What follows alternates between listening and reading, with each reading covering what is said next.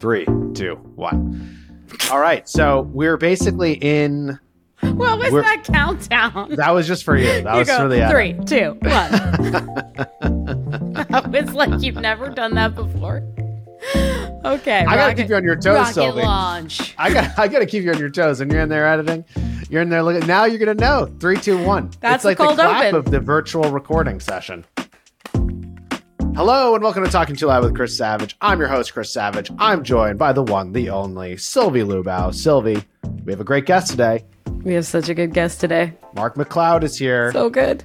He's an executive coach. He was the CFO of Shopify, CFO at FreshBooks early on, ran an investment bank, and he is also he is a Buddhist. He is a very thoughtful, very deep thinker, shared a lot of lessons. This is a raw, real episode we have for folks today.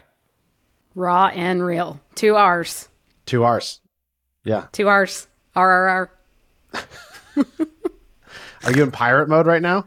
Are you kidding me? Oh Just god. a wee bit. Oh my god. um, what's got you talking too loud, Sylvie? Oh man, I was I was trying to think. Honestly, I just finished Sex Education final season. I don't know if you've ever watched that show. Okay, I know of it, but I have not watched it. That is a show with so much heart and tenderness and I was bawling. Just like big fat tears streaming down my face, but like good tears, you know? Okay, you're recommending this. You're not. You're, this isn't a sign I to am never watch it. recommending everyone cry. Okay, everyone, get a good cry. Get a good cry in. Let those tears out. Cry good cries. Check out this show. I mean, if you like, didn't you tell me you like Never Have I Ever? Mm-hmm. So if you like that, you're definitely gonna like this. Um, Okay. All right. Okay. That's what I'm talking too loud about. You know, Sweet. well, and then more broadly, when television shows end, you know, it's it, it's kind of it's it's there's some heartache there. There's a part of your being that disappears. Yes, I understand. It's like it becomes a part. It's like your You friends, your get so parasocial relationship. Yeah, You you're get just so they're like they're real people. They and, are. And really, what we're here to talk today about is the power of celebrity.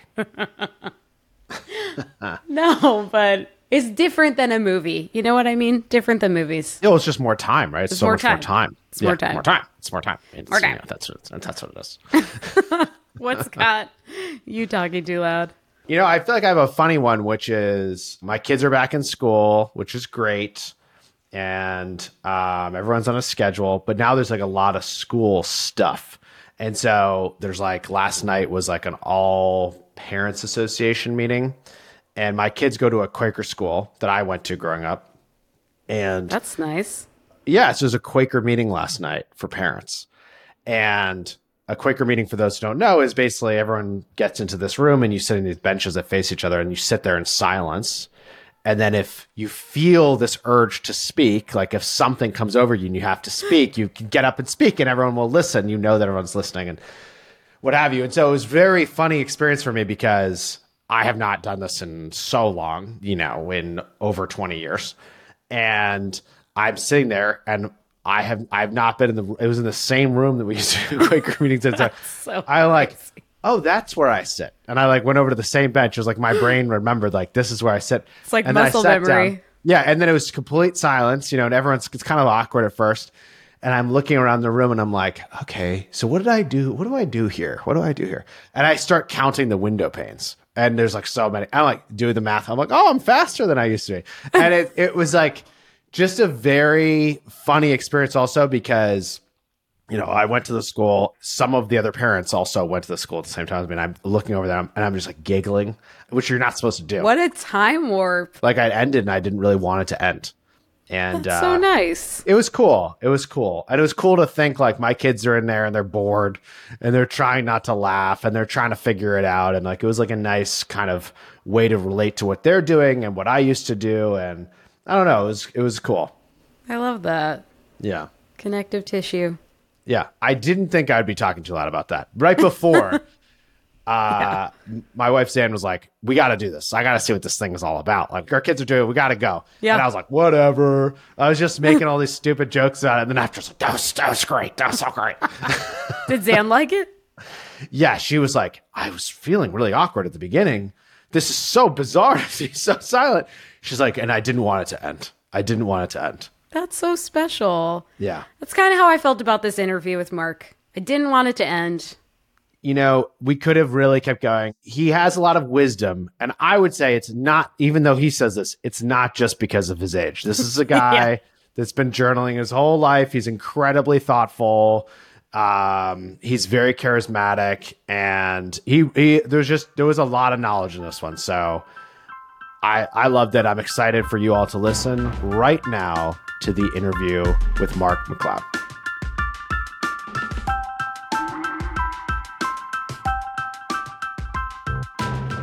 Mark, so good to see you. Thanks for coming on the show.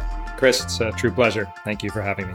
It's fun to connect. Like you and I, we've known each other a little bit online, but it wasn't until this summer at Turing Fest that we got to really spend time together. And it was awesome to spend time with you and have dinner with you and just like your vibe. Like you emanate somebody who is like so comfortable with who they are. And it's, I'm afraid of what I'm going to say, honestly. Like, I, I feel like you're going to make me too comfortable in the show. And I'm going to, I just told you we'll cut something out if, it, you know, you don't want it. I'm like, oh God, what am I going to say? Because you So just have that vibe. So I'm really excited Thank to you. have you on the show. That's a very kind of you to say. Uh, that's one of the superpowers of getting older. Uh, I just celebrated my 53rd birthday uh, this month, and you just become more and more comfortable with who you are, and it's like, here's who I am, and if you like it, great, and if you don't, peace. It's all good. That's awesome. Well, as you know, the show is called Talking Too Loud because when I get excited, I cannot control the volume of my voice. That or it just happened. I think I might have just peaked. But um, we love to start the show by asking our guests what has them talking too loud. So, what has you talking too loud today? Yeah. So, I mean, outside of uh, business, which we will talk about, it's it's always music. I have a really deep passion for music. I actually run a record label called Deep Down Music that is the number 50 progressive house label in the world. And I'm on a countdown to uh, Amsterdam Dance event that I go to every year, which is equal parts industry networking and then partying your face off. I'm usually like uh, just tiny fraction of myself when I leave. So we're, we're 20 days until I get there. And uh, so I'm in kind of training for that now.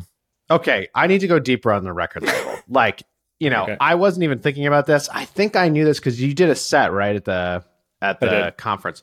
So go go deeper. What the? What are you even talking about? You have a record label? Yeah, yeah. So I've been a kind of a rave and after hours DJ since the late 90s, back when it was difficult and expensive because it was vinyl. Yeah. and um, it's just been a huge passion uh, of mine ever since. And so I was like a pretty active DJ with lots of residencies right up until I became a dad, and that wasn't super compatible with having young kids, so I put it on hold for a bit. But I always would do a set online. My kids are older now. My eldest uh, celebrates her 19th birthday on Saturday, and Awesome. um, during lockdown, I just started making tracks and I produced 20 tracks. Some of them were garbage, but some weren't. And I just like everything I do in life, I kind of have to do all the way. And I was just like, you know what? There's probably no one running an underground electronic music record label who has my business background and frankly my resources. So like, screw it, I'm going to give it a go. And That's- you know, it's a huge labor of love. The returns, not monetary, just the returns in Yeah. general, in no way justify the effort. Even making the music, like I just did a, a remix for another label, and it's like days and days of effort. And like, let me get that kick drum just right. Yeah. And uh, you know, this music is disposable in some way. Like DJs buy music on a site called Beatport, and there's 25,000 new songs uploaded to Beatport every week Wow. not in my Wow. genre, but across Yeah. all genres. Yeah. But like you're always looking for the freshest track. So they have a short shelf life. But the label, we've got artists all around the world. I'll be meeting uh, most of the roster when I'm in Amsterdam. So we're gonna kind of you know hatch some master plans as we think about the release schedule for next year. And like I say, we're gonna absolutely party our faces off. Uh, so should be should be really good. So wild. That's amazing. What was the song that got you into the the electronic rave scene? Yeah, it's a actually a 1980s house track called "Work It to the Bone."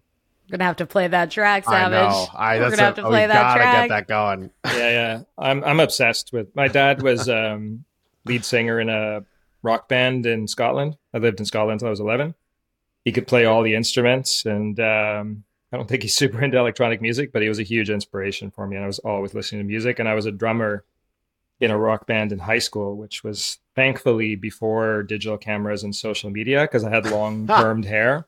and I had like lumber jackets with the sleeves cut off so you could see how big my arms Oh were. my They're not God. big, but you know, That's I that know, guy. but you felt they were big at the time. I felt they were big. yeah, exactly. That's all you know, that matters. I mean, like, I wish we had that content right now. We would just I don't. we would cut don't. to it. we would. um yeah it's uh, it's a funny it's a funny moment i think because of that right? Like everything's documented now. Our That's right. kids Every moment. you know my kids will look at my phone and be like they'll want to watch the videos. Basically that just show them growing up.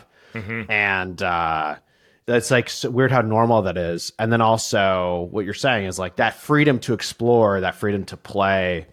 Do you think that that's like affecting leaders and entrepreneurs in other ways? Do you think there's something about like the fact that everything is documented or the fact that everything is on social media now has has changed things in a big way like do you see that across the the ceos you coach the businesses you've been in Yeah, for sure. I mean, uh, we always joke, right? Didn't happen unless you post about it.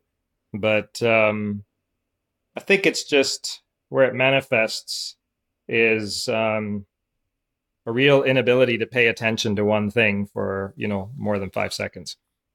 And just constantly looking for dopamine hits and like, oh my God, there's a Slack message. I need to respond to it. You know, like we're just not um, living with intention. And so for many of my CEOs, the business is happening to them. They are not happening to the business. And when they come, often they're overwhelmed, but there's a lot of things that they could do to take back control. Know? um, and also just, I deeply believe, you know, I'm, I'm a, in the venture back startup world. I've been in that world since 1999. I get the expectations that come with raising capital. I've been a VC. Uh, like I get it, but I, actually deeply believe that um, happy, healthy humans are going to build better companies for the long run. And also, if you think about the act of building a startup, going from zero to wherever, it's inherently creative. You are creating something out of nothing. Mm-hmm. And like, how can you create when you're stressed? Right? Those inspiring moments actually come in the gaps, right? It's in the shower when we're on a hike. And it's because our rational mind is like a small fraction of our actual capability.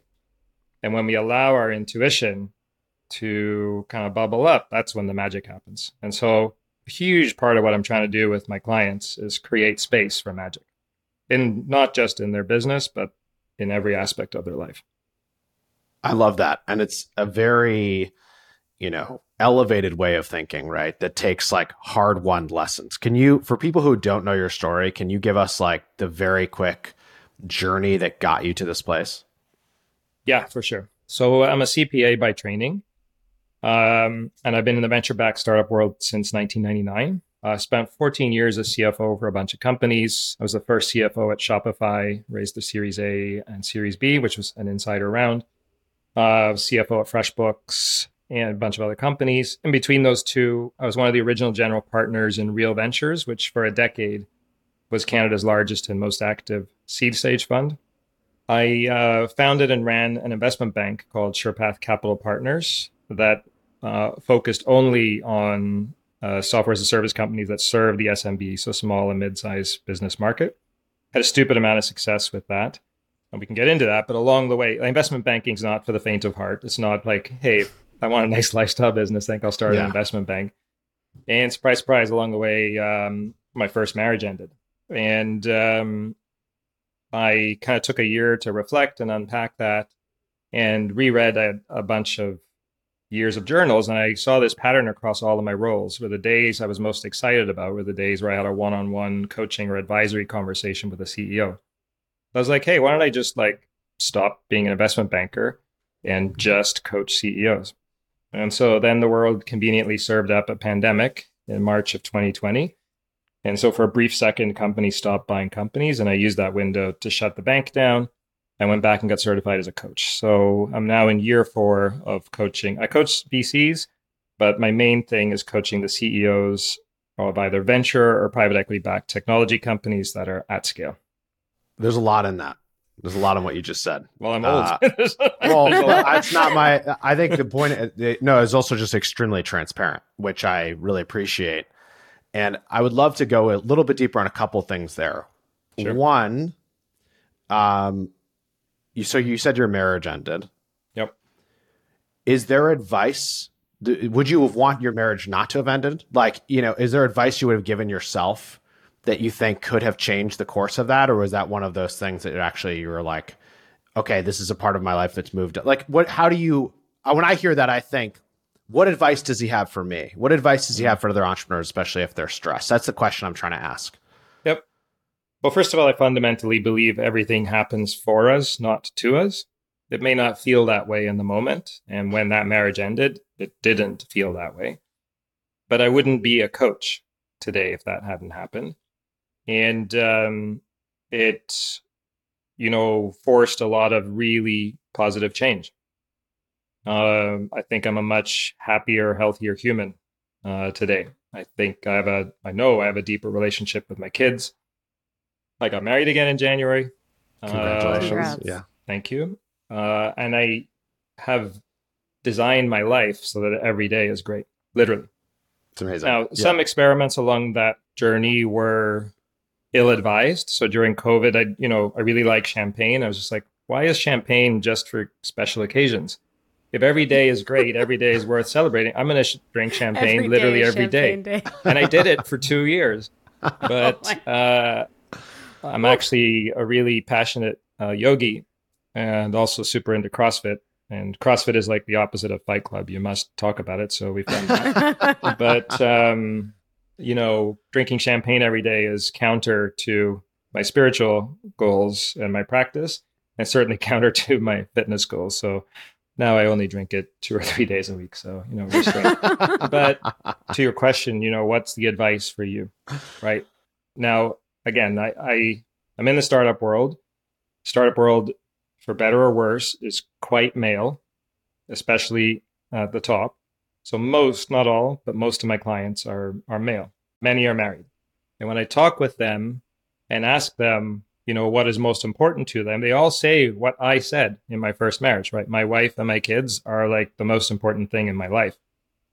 But if we look at where they spend their time, and most importantly, their presence, that's bullshit. It's not the most important thing, right? You know, work gets more than everything. You muster up some amount of energy for your kids, and then your spouse gets the leftovers. And um, that's not your intention when you go into marriage. Uh, it's not your intention during marriage. And so the takeaway is to actually really truly live with intention. You know, I'm a Buddhist, and um, when we got married in January, uh, I thought a lot about my values from that practice. I call it practice, not a religion. I think it's just a framework for how to live. And you know, one of the key concepts is that nothing is permanent. Everything, yeah, everything material is impermanent. Our bodies, jobs, everything. The pain you feel will go away. Everything is impermanent. But I want to be with my new wife forever. How I reconcile those things is to show up every single day with the intention to be the best partner I can. Every day is a new. So this marriage restarts every single day. Um, and so I am absolutely living with intention. Now, that is easy because I am running a one person business. You know, my biggest client, you know, the CEO has 1,200 people. He's got a target on his back. Everyone wants a piece of him. His reality is very different. But I still believe, you know, like, what's the point of grinding for seven or 10 years? Because that's how long it takes, at least, to have some outcome, only to, you know, at the cost of your health and your love. I actually think the point of life is to be happy. Now, that sounds indulgent. but it's not. This is ironic for a guy who runs a record label and goes to nightclubs and you know where people off, listen to his music, Yeah. consuming little white pills. But happiness is not ecstasy. Happiness is being in this moment and needing nothing. Pure contentment, pure presence. And I believe that is possible for everyone. Um, and when you show up, we're fully present.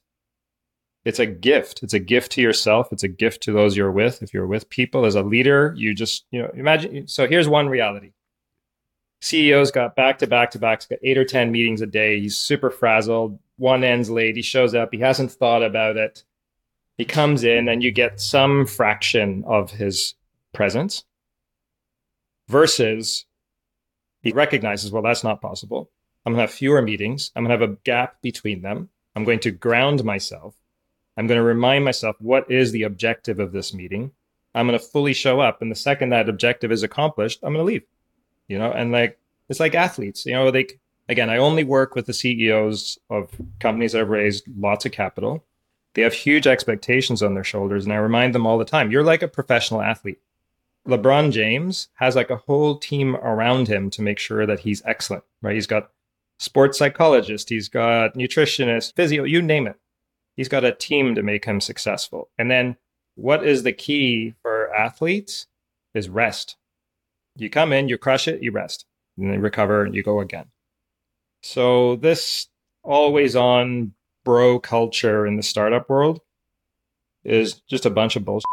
And um, it actually doesn't lead to peak performance. So I'm under no illusions. It's not like, you know, I'll work for four hours and I'll go golf or whatever, but you're going to be far more creative. You're going to create far more enterprise value, I think, by operating with intention and uh, slowing down and doing a few things super well.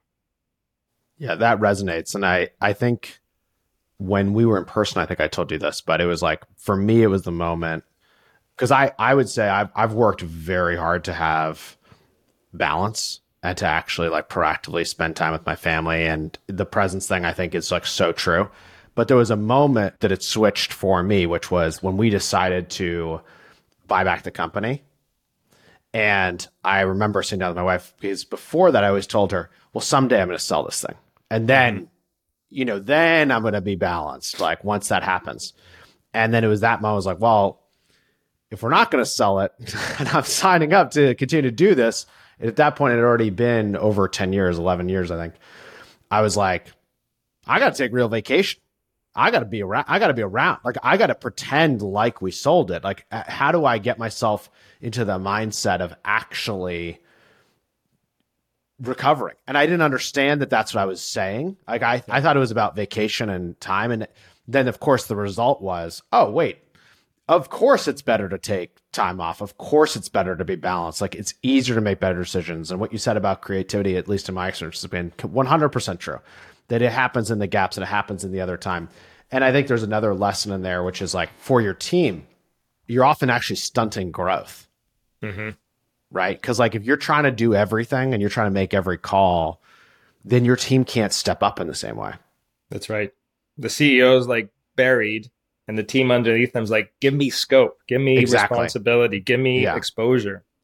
It's tragic. I want to go w- one other thing in that first statement you said that's sticking with me is you went back to your journals from every yes. day, and you like how did you get started doing that? How did you build that as a practice? Because that seems like an incredible thing to have.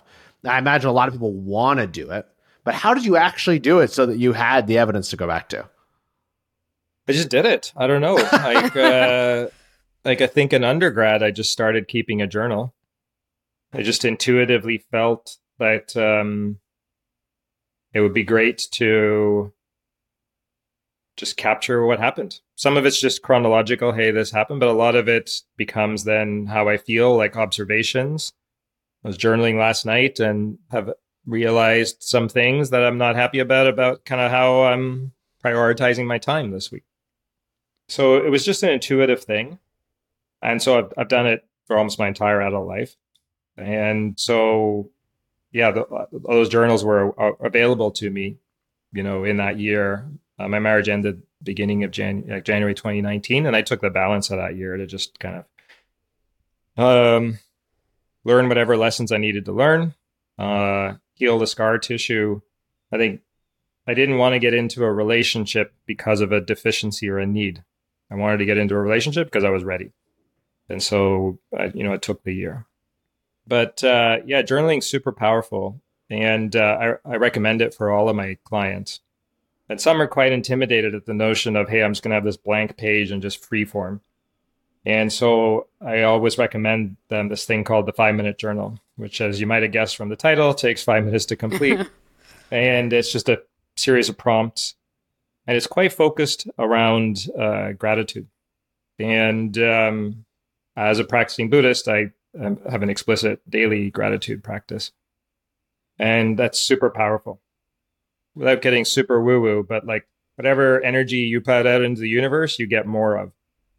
And if you're just like super unhappy, you're just going to keep finding things to be unhappy about.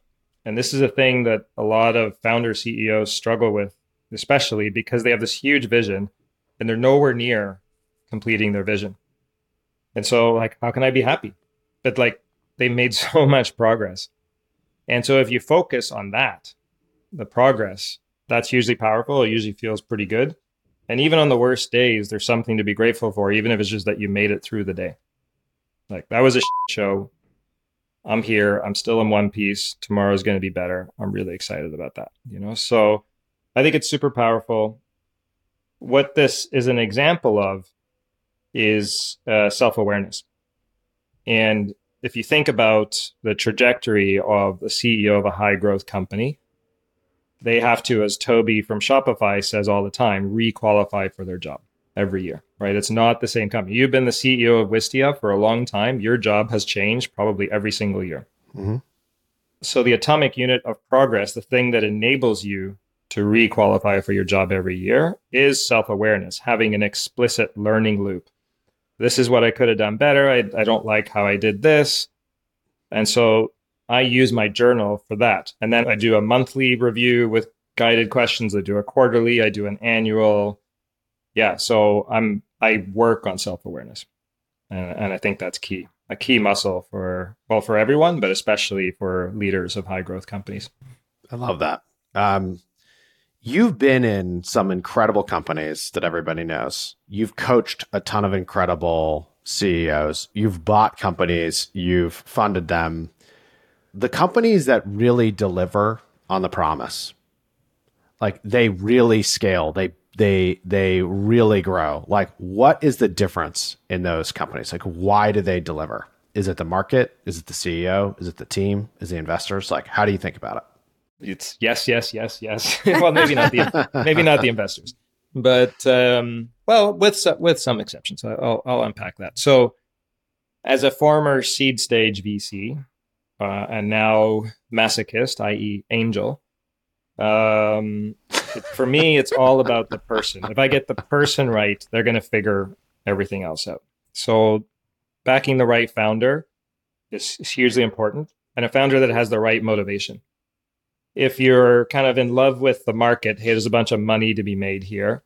I don't think that's an enduring source of motivation. And like, you just get a pay raise, and like, you feel good for a few days and then you're back to normal, right? So money's not the thing. If you're in love with the product you've built, then you have a closed mindset. So you're just like evangelizing. No, you don't understand. This is the, you need this widget. This is the best possible widget. That doesn't work. It's only if you're in love with the problem. If you're just like endlessly fascinated with the problem, it's why you get up in the morning. So I definitely look for founders that are just totally in love with, totally obsessed with the problem they're trying to solve. That's a thing. Uh, obviously, product is, is su- super important. If you look at the companies that achieve outlier outcomes, they've built a fundamentally better mousetrap. Um, if I take all the elements of value creation over the life cycle of a company, by far the biggest single slice of the pie is distribution or go to market. And so, yeah, product is super important, but you have to create this repeatable sausage machine that you just like know exactly where to go to get a customer, how long they stick around, therefore how much they're worth, how much I can pay for them. And you have lots of channels with room to grow to keep getting more customers, right? Like the ultimate pitch for a growth stage investor is like, I've just figured out the recipe. I can make 10 sausages today. Give me your money. I can make 100 sausages and they'll all taste the same. And you're just like, yeah, perfect. Let me back up the Brinks truck and let's do this. Right now, you can get all of these elements right. You can have an amazing CEO, an amazing product, but if you don't actually get the timing right, then the outcome won't be optimal, right? And so luck and timing is a, a huge element. Uh, so hard to figure that out up front, to be honest, though. I guess that's why they call it venture. That, yeah. like that the, was- the beat just dropped in the club. yeah. It just happened. oh, man. I think that's very interesting. And I mean, especially the problem piece, right? How do you know if you're on the right problem? Like, can you, is it easy to sense like, and uh, we're really talking about the beginning of someone's journey, right? So if you're talking to somebody, and you're trying to decide, like, does this person care about the problem? Like, how do you suss out the people who actually do? Yeah, it's tough. You know, so if I take Tobi at Shopify, uh, just that's by far the biggest outcome I've been associated with. Uh, although I was there in the very early days. Um, I wouldn't say that, you know, when I first showed up, uh, I think there were 12 people in a room above, wasn't a Starbucks, but it was like a Starbucks. Mm-hmm. I wouldn't say he that this problem was his purpose at that point.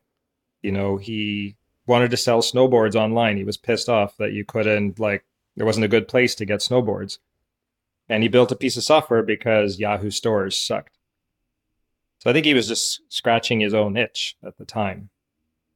But I think the beauty is um, just how pure he is. He's just so deeply technical. And so there was a lot like you knew this is a guy who whatever he builds it's going to be great. You know, on the timing front, I remember when they were trying to raise the Series A uh, before I got involved, a lot of VCs passed because they thought the market was too small. So that was wrong. But um, yeah, it's hard to solve. Like it's really hard up front to solve for that. This, you know, this is my purpose. It's absolutely his purpose now. He's a billionaire. He doesn't need to work. He works as hard as he's ever worked because it is his purpose to make commerce simpler for everyone, to enable anyone to start a store and grow it. That's like a problem you'll sort of never be done with, right? And they're pretty far down the path with online, but online is actually a small fraction of total commerce. So he's got a lot of unfinished business. So I, the thing I look for actually is intellectual horsepower, right? Because any problem that is worth dedicating your life to is going to be like this onion with endless layers. And is someone going to have the horsepower and the stamina to really kind of keep peeling off the layers, you know? So it's tough to say. I'd like to say I've got it all figured out, uh, but I've got plenty failed investments to go along with the ones that worked. And let's go to coaching. So I've had different coaches at different points in time. Um, some I've met randomly, some I've met through trusted folks. I've been in leadership groups like Vistage, like, but I was kind of thinking it would be interesting to know when people come to you, what state are they in? Like, are they coming to you late? Are they coming to you early? Like, what is it? What does it look like when you when you start working with somebody? And I ask this question because I know a lot of our listeners and our viewers, you know, they're running their business, they're trying to figure out should I get help or not? You know, what are the signs or signals that you would really benefit from a coach? Like, what does that look like? Well, first of all, I think if you're a pre-product market fit, you don't even have a company. You're not a CEO, you're a product manager. So spending time getting coaching on all this other stuff is a distraction. Sure, get mentors and stuff who could help you build a better product. I'm not that guy. But you should just be 100% focused on building a product and finding some segment of the market that wants your product. Then you can bother with all the company building. So for me, by definition, it's post product market fit. And you're into scaling. You found your first channel. You are starting to elevate from working in the business, building product, shipping product, taking out the trash, to working on the business. Do I have the right people? Are they pointed in the right direction? Do they have the resources they needed to succeed? Making that elevation of altitude is actually how you begin to scale as a CEO. And that's, uh, and then going back to, again, I only coach CEOs of venture private equity funded companies. That's a one way journey to deliver a big outcome. Biggest outcomes tend to be founder led start to finish. So the purpose of my coaching is to make sure that those CEOs are always growing faster than their business. So I really look for folks that are in the scaling, have some semblance of a leadership team. So now we can really elevate them. And so they're working exclusively on. Are there And people? what's oh go ahead, oh, Sylvie. sorry. I was going to say, are there people that you think are uncoachable? Yeah, for sure. Um, people who think their doesn't stink, which goes back to self awareness, right? If you believe your own hype, then you think you're great. And it's not that I think people should think that they're horrible, but you're you're not open to learning. You're not open to feedback. It's the number one thing I look for as as an investor. and It's number one thing I look for as a coach. Um, what is the the hardest challenge that you can share that you've had to help someone get through as a as a founder? Like, can you give us like a, a war story or something that's like, damn, that's that's freaking hard, and then wow, they got through it. Like, Yeah, there's so many. we could do a 10 episode uh, series on that. But um, yeah, I'll pick one. I have a client uh, in the restaurant industry. They provide software for, for restaurants uh, whose revenue went to zero during COVID, like literally zero. And uh, I mostly coach founder CEOs, but this was a CEO who was brought in by investors. So he had to navigate it's a new company sub- subsequently discovered like hey we actually we actually need to rebuild product kind of from scratch. So he just faced crazy challenges. And um, going back to even though he wasn't the founder he operates with so much passion so much conviction he could picture the vision for this company really deeply and to his credit managed to convince existing and new investors to believe in that vision, kept the lights on, rebuilt the product, and now he's completely crushing it. But, you know, he was facing some pretty dark days. I can't actually add a ton of value to a company with zero revenue. I'm kind of all about helping scale. But as a guy who's been a VC and done billions in deals, um, a lot of my CEOs often will kind of use me as a sounding board for kind of deal related stuff as well. And so we had lots of discussions about how to keep the lights on, how to keep morale, what we can tell the staff, what we can't, magnitude of layoffs, right? I think many CEOs don't cut decisively and largely enough. And so you make a cut and then you're, uh, rebuilding trust and you have to go and cut again. You just cut the trust even more right? So um, talking through all of those things and just yeah trying to keep him sane. Um, but yeah he's he's in a really good spot now. That's awesome. Yeah, and that's that's hard stuff. yeah and i actually i don't do this in all of my cases but i just believed in him so much that when there was a bridge i invested in it when revenue was zero so i, I really believe in him That's very cool. Yeah, I mean, it seems like these relationships can get pretty personal. The separation from between like work and life is like probably not showing up in these coaching conversations, I would imagine. every form of coaching is life coaching. If things are falling apart in your personal life, that impacts how you show up at work. If your business is falling apart, you bring that home with you. It's all a package. The very first session, uh, when I'm onboarding, I have clients rate aspects of their personal life and their business from very unsatisfied to very satisfied. And we unpack them. So I'll go over. It's not therapy you know, my sessions are on Zoom. If they were in person, I wouldn't have people lying on a couch. But it's not unrelated to therapy, and we'll go anywhere. And um, you know, I think that's one of the beauties of being older. I've been curious about coaching for a long time. I actually bought my first book on coaching in 2002, and uh, concluded that I lacked the gray hair and moral authority to crush it as a coach. And anyway, I got the white beard now. You can judge the moral authority for yourself. But I do think there's an advantage to having some scar tissue and being older. And um, as someone with a, a deep spiritual practice, I'm comfortable going anywhere and everywhere and being completely open. And and so that disarms people. Um, so yeah, I'm super close. I love, like, literally love my clients, and uh, yeah, it's a very deep relationship. You're gonna make Sylvie cry. You are. I'm feeling disarmed. Yeah, I can see. She's like, oh no, business can be so beautiful. It can. Oh my gosh. Um, All right, no, now you're that's making me cool. cry, Sylvie.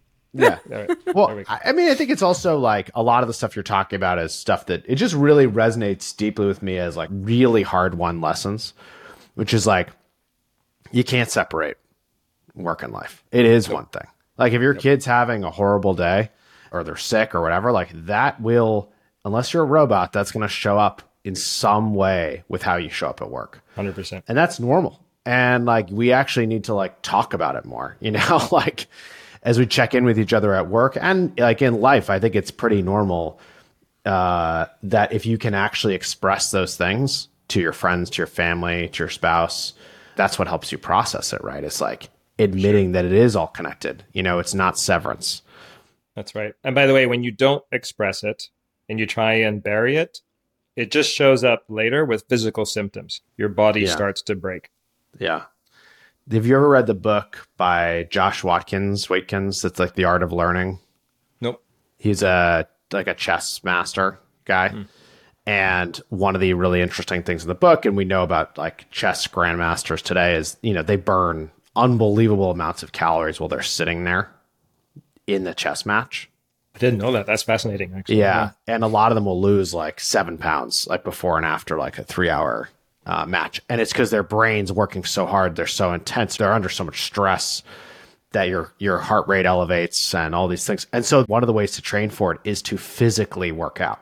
Mhm. and so now all the like grandmasters are also like lifting and running and doing all these things because stress is all connected right? And so it's like if you can handle more stress in workouts you can handle more stress in the chess match. And I think it's exactly the same at work, which is like it is all interconnected. It's going to show up later. So managing it also is about actually saying like, hey, if this is one thing, what else can I do where I can in a controlled way put myself under stress or manage that so that I can handle it at work. I love that. So I started CrossFit when I was running my investment bank. And uh, so there's a few takeaways there uh, for your audience. One is like, I was crazy busy, but I still made time five days a week to go. And I was on planes, trains, and automobiles. But the beauty of CrossFit is in any city, you can find a CrossFit gym and you're going to Mhm. understand the workout. So that was a thing. And on days where I missed it, which was rare, my thinking was less clear. I had less energy. I needed to use coffee more. I use that word deliberately. But when I did it, I had more energy, more positivity. And also, you do some like batshit crazy stuff in CrossFit. And when like you just do do something that you either legitimately couldn't do or only thought you couldn't do, and then you show up to work and now you're going to deal with some buyer on the other, like I am going to kick your ass today. You should see what I just did. So it was hugely positive. Yeah, I hear that, man. That's how I feel about workouts too. Is like if I I just w- uh, worked my ass off at something, Mhm. and then I go in and like I can handle this. Like Yeah, you yeah. know, and it's it's not for everybody, but like for me at least, like it's just so I feel I feel that so much. It's like the confidence kicks in. It's just easier to deal with hard problems or things that are you know.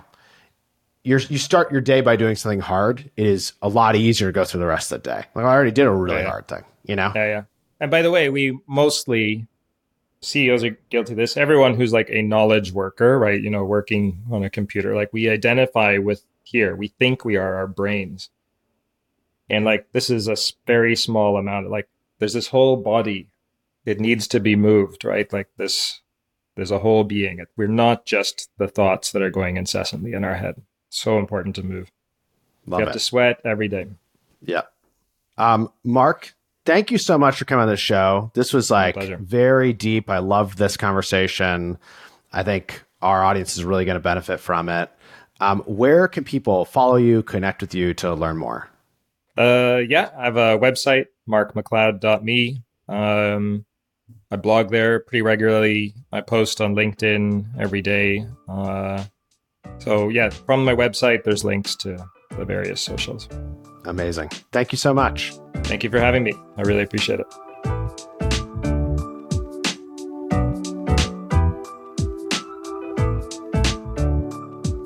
Mark is just in there. Mark has got a lot of knowledge, a lot of experience, um, and I mean, it's it's interesting. There's been a few episodes like this recently where I feel like I'm just like nodding the whole time because the person who we're talking to is sharing lessons and insights that, for me personally, are so hard won. Like I want to try to emphasize when he's talking about the balance, and he's talking about your presence, and he's talking about all these things, like how you have like a fast growing business and what's important, and all all this stuff. I'm like, man, this guy is he is he is dropping truths right now. So you know, I was nodding like a maniac um, through this one, but also a very chill maniac who's who's ready to hit some house music and party. A very chill maniac.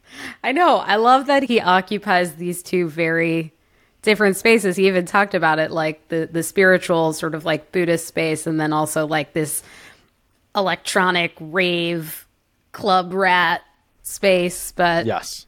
he found balance. He found the Yeah. balance and you know, I I appreciated I think you know, a few times we've had folks come on the show and talk about like why having time to just create, time to just rest is important, uh, especially for CEOs and founders. But in this interview, was I like really got it. Um, maybe it was the athlete analogy. Um, maybe it was also just I don't know. It it really struck me in this in this episode that like of course you need breaks between meetings to like fully show up. Of course you need breaks period to like fall back in love with the same problem every day. Like I don't know. That was and that you can't separate like you can't actually separate work and life you can't. You can't. And yeah. Yeah. and, it's like a thing that we have to keep hearing because i think you know it's one of those things it's easy to hear hard to do you know Totally. you can you can get that advice but then it's like well i am really stressed at work how do i do you know what do you use to make yourself more present when you're with your friends or when you're with your family and i think that that is actually working on those transition moments which often are like man how was your day? It sucked. But like this one part was good. You know it's just that that practice of like recognizing it is obviously such an important helpful aspect here and it's so easy to not. I think that's back to the kind of where the interview started talking about how hyper connected everything is. Totally. and you know when you're feeling hyper connected you can't separate i think it's why even when i was talking about the quaker meeting at the beginning it was such a rare thing to sit there for 35 minutes in silence totally. and uh, you know, I'm someone who's meditated a lot, and like I don't sit there that long, and I definitely don't sit there that long with that with that many people. And so there's like this weird, oh, like yeah, oh, there was something really lovely about this, and it's like so hard because we're so good at finding things that attract our attention and keep us entertained and keep us stressed and keep us worried. To actually free yourself of that is a challenge, and then but then when you can do it, the benefits like really accrue. 100%. 100. 100%. 100. 100%. Oh god. All right. Well, if you're still with That us, means- yeah, that means it's time. Um, thank you for watching. Thank you for listening. Please rate and review the show wherever you listen to it. A lot more stuff coming out of Wistia Studios. If you haven't seen it yet, check out Fix My Setup. Really excited about that. That series has been doing great. We are actually looking for more folks to be on the next season. So if you want your setup fixed, please reach out and we'll see you soon.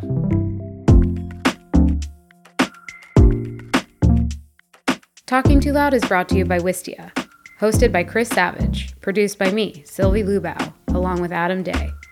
Executive produced by Wistia Studios. This episode was mixed by Maria Passingham. Listen to Talking Too Loud wherever you listen to podcasts. And hey, rate and review us wherever you listen. And check out more content from Wistia Studios at wistia.com.